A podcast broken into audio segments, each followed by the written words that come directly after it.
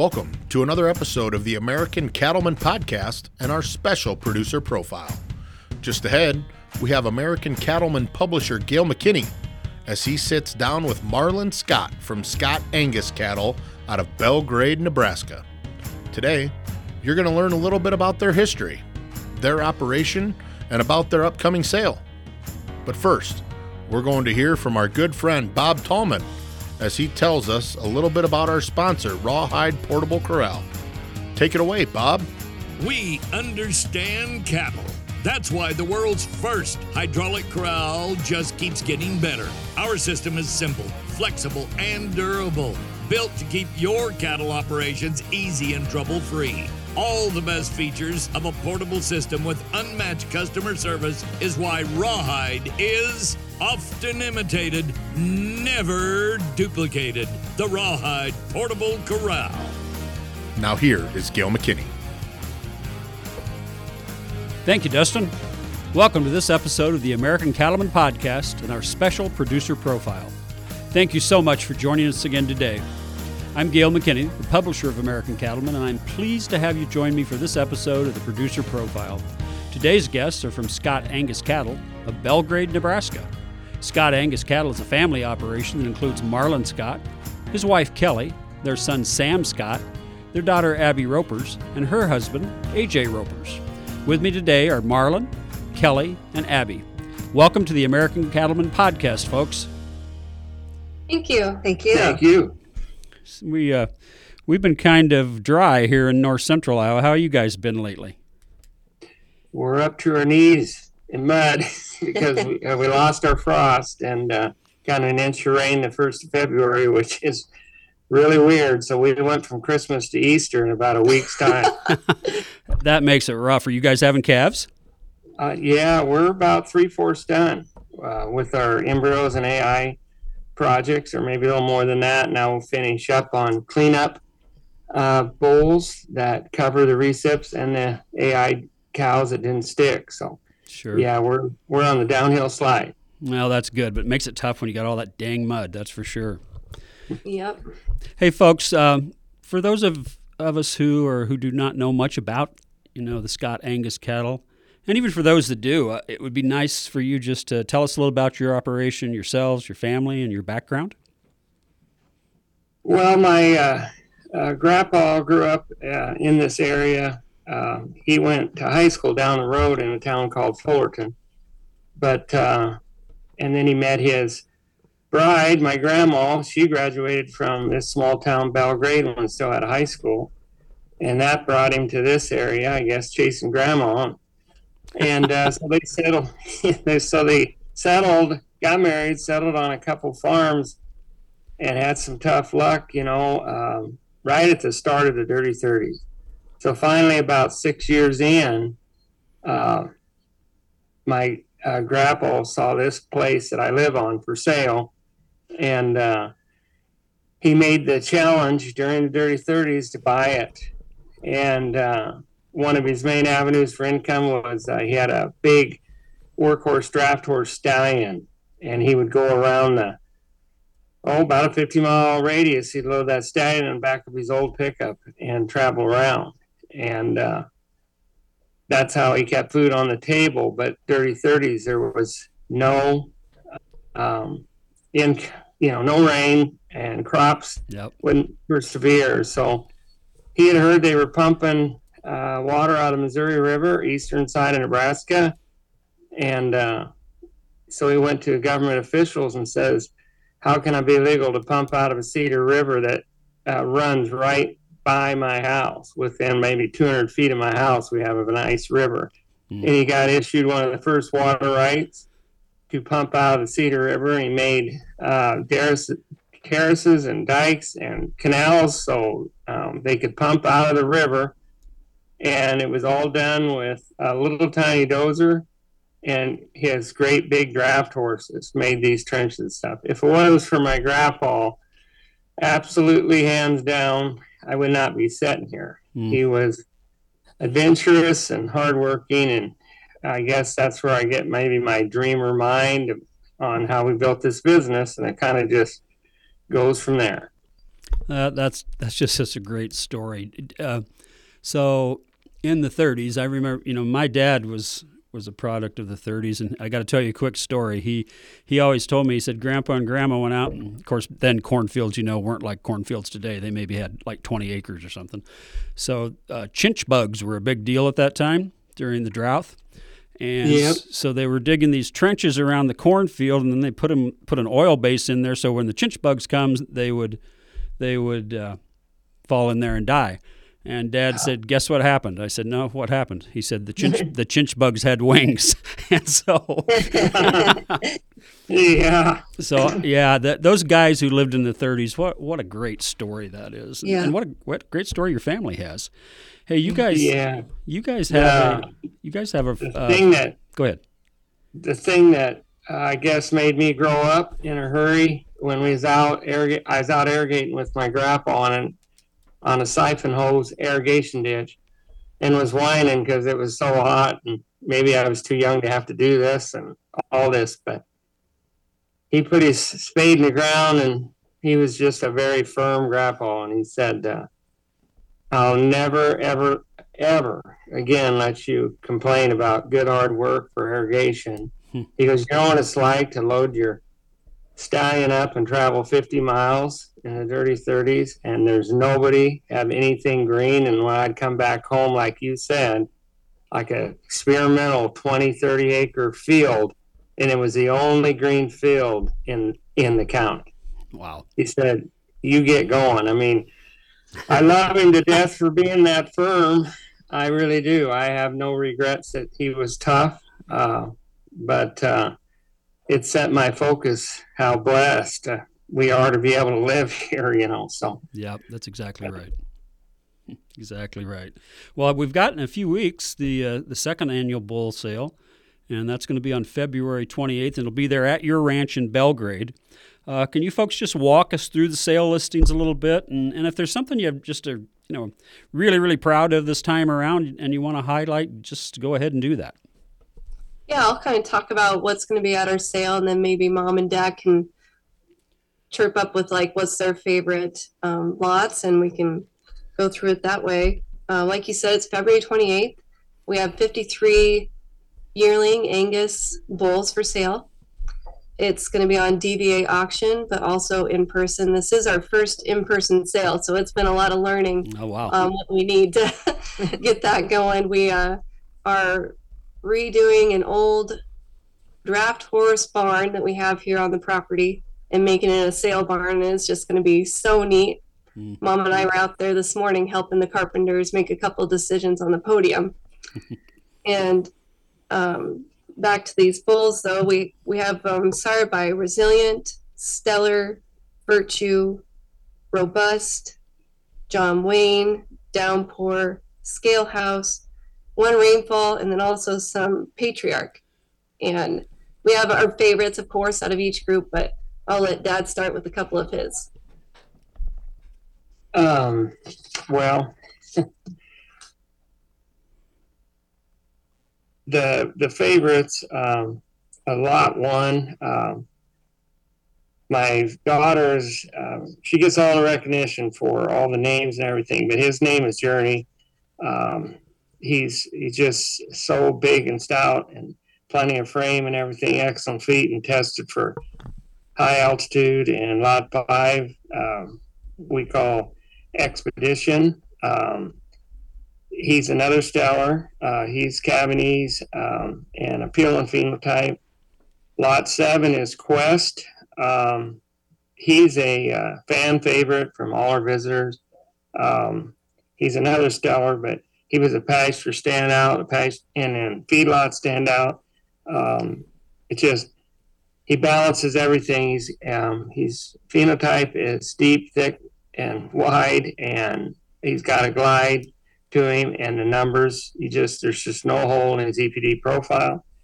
Um, Gallivant um, is another stellar. He's Um, lot 12. He's lot 12, uh, perfectly constructed, heavy muscle top, 2% in milk, 1% in dollar W, and a foundation of heavy hitter females all stacked behind him. 15 is my favorite. I claim him. Everybody's like shakes their heads. Um, yeah, but one of my favorites. But um, he's called Strong Strong Man. Um, his EPD scores again are crazy. He's he's top one percent in claw and angle, and out of a two year uh, uh, donor prospect. She should probably go into the donor. His mom, she'll go into the donor program. I was Um, going to talk a little bit about why we're using Stellar. Uh, we went and bought the Dama Stellar in uh, Montana. It was a a really big family decision for us. We were kind of wanting to move on to the next level of uh, Cornerstone cow here, and uh, my husband been studying Stellar, the Feed Stellar, on all these bulls that uh, 200B had been uh, turning out. So he said, if that da- if that donor that that mother of Stellar ever sells, I'm going to buy her. and then he just happened to see an article. It was, it was just a couple days later. He said, "You're not going to believe this.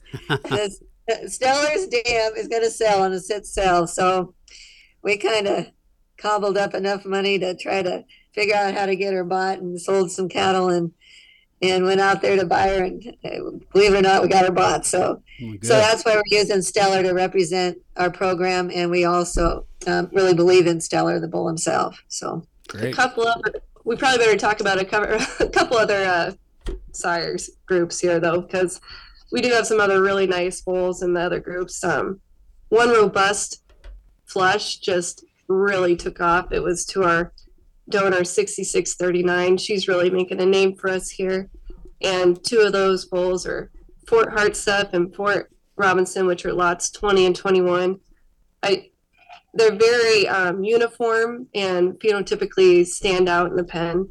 And oh. And I was just going to say that Robust is a grandson uh, to uh, 200B. She he'd be a stellar son. yeah, yeah, that's right. One of mom's favorite is Hurricane. He's our only downpour bull on the sale. He's just he's really easy fleshing, super docile, like just teddy bear in the pen, but super explosive. And he's really fun to go see. I hope whoever listens to pod- podcasts and can come out and see him, they'll they'll need to look out for Hurricane. He is just awesome. Well, it sounds Um, sounds, folks, like a outstanding lineup. Are there any more you want to highlight? You got a couple more. I Well, we better talk about just a couple more if we got the time. Sure. I wrote down a couple of my favorites. Uh, we we bought in on John Wayne, and so of course we wanted to put in um, get some eggs out of our donors sired to John Wayne, and one of our favorite donors, seventy three oh six. We got a few eggs to John Wayne on her, and one bull to talk about. His name is Big Jake, and he is just a major blockbuster bull. He's got two other John Wayne bulls that we have on the offering that are very similar to him, but he's one of our favorites. He just stands so proud and he is so ready to breed. He's just ready to go. you want to talk about trust? Yeah, I and so uh, lot 33 is trust. This is a new bull that sits as it's the first year for them to have virtue bulls on the sale. And so um, we kind of got in on that deal talking to um, Sitzes and they they thought virtue would be good for us. so he's a virtue has been great on on the donors we have and and the probably the top one we like is his name is Trust. He's big hipped and uh, just big, thick bull. Just not much you can change on him. Really moves out good. And he's also on that donor, that renowned donor of ours, over 3301. So that's been a fun one. You want to talk about lot 40? No, go ahead, Kelly. Um, so the other two ones that Abby has highlighted um, are a couple of resilient bulls, which would be a son of Stellar, resilient is. And um, we named one Chimney Rock. Um, we named him after some important rocks in Chimney Rock here in Nebraska. Um, he's um, been a standout for people that's come in the pasture and, and toured. So um, that's kind of backed us up on our thoughts on him too. So um, he's also the top one percent in dollar M, which is something we're really striving for in our family business here. And the last one I get to talk about because my um, my cow raised this bull, and his name's Granite. He's lot 46, and he is just an awesome curve bender bull with a big hip, excellent springer rib, and my dad had to go in and make some notes. And he said, This bull has a nice big foot that's going to be a great foundation to catch any cattleman's yeah. eye. So, um, those are the ones that we wanted to highlight on our sale. You know, what an outstanding group. Folks, we're here today with Marlin and Kelly Scott and Abby Ropers on the American Cattlemen podcast, and we're so happy to have them. Folks, you, you've went through and, and highlighted some some outstanding offerings that you're going to have and talked a little bit about the genetics. But for that commercial producer, how how can they be sure that that uh, that Scott's going to fit into their program? How do you condition these bulls? They're, I'm sure they're going to be ready to go when they when they're in that uh, new commercial herd. Well, it's my pet peeve, and I don't want to say that other people's ideas are wrong or everybody's right on how you build your herd and everything. But in our industry now with high inputs. It doesn't matter if it's just, I mean, higher mechanic, let alone feed prices or anything you do. Um, it's so high. So there's some people, quite a few actually, that are moderating um, their cow herd. They're making them smaller, so it takes less money for them to get through the year. Yep. And, uh, but what I feel is the biggest difference between me and other breeders is we've worked with Kelly Schaff in North Dakota with Schaff Angus Valley for the longest time to create um, such mass and depth and width and length. And, and, you know, that's something that takes a really big hurdle to put all of them in one package. And we cross the sitzes on these donors that we've had, and just for any phenotypical uh, hole that there might be, uh, um, which is darn little with each of these two herds, but it just kind of makes a complete, um, maybe a, a, little more exciting EPD profile, maybe a little um, easier calving, birth weights, and all this stuff. But the thing I'm getting at is here in general is you can go through AI. You can buy your bulls from a herd that maybe has moderated his bull size to clean up your cows, but ours still keeps something that's hard to find. It still keeps the depth, the width, and the length and the height. So when you drive past the pasture and say you got yearling virgin heifers getting cleaned up by a uh, yearling bull, hmm. you can tell from a big distance well, that's the bull in that pasture. And then it carries on through two year olds, three year olds, four year olds. The bulls should never go behind. Um, we feel if that happens, you might have cows get missed getting bred. So that's to me, um, everything has to be in a team effort. Breeders have to work to team up, but that kind of what stands aside, um, I feel, um, in our herd is we still keep the vision of soundness, size, and mass for pounds on the scale. We ha- we'll, we're not going to vary from that, and pounds on the scale still please the bankers. That's and right. so that's that's what separates us from a lot of breeders. You know, a lot of breeders are chasing numbers, you know, to increase their carcass scores and everything else. Well, did you let something else uh, slip. You know, some don't, some do. Yep. And we just try to don't make a change. And if we're going to let something slip, we just try to keep a steady, steady pace. So um, I hope that don't sound too uh, arrogant or forceful, but uh, that's uh, uh what I believe in anyway. No, it sounds like strong, strong advice to me, and and uh, good advice for our producers. Uh, folks, we we better give uh, we better give everybody your contact information so they can reach out with any questions that they might have. Yeah, I can help you out with that.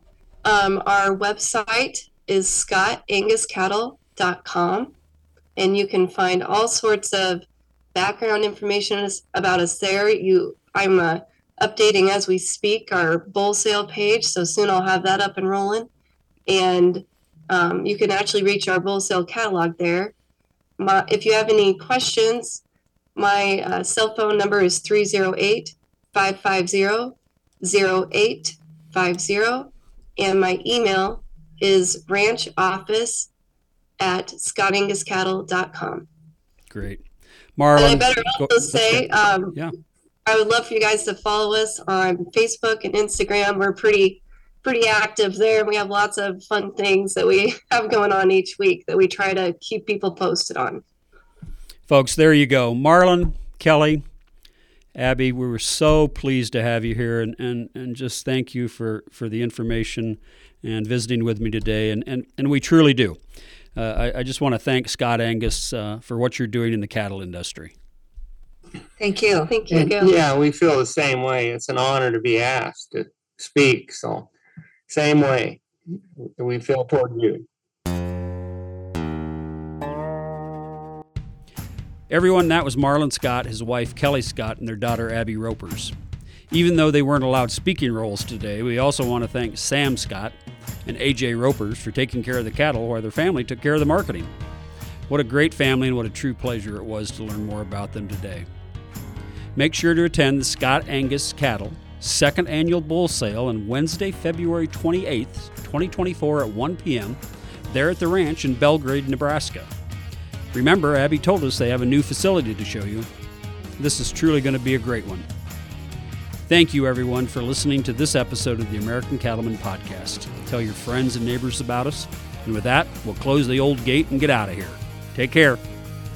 Thanks to Marlin Scott from Scott Angus Cattle for taking time to sit down with us today. Also, thanks to our sponsor, Rawhide Portable Corral.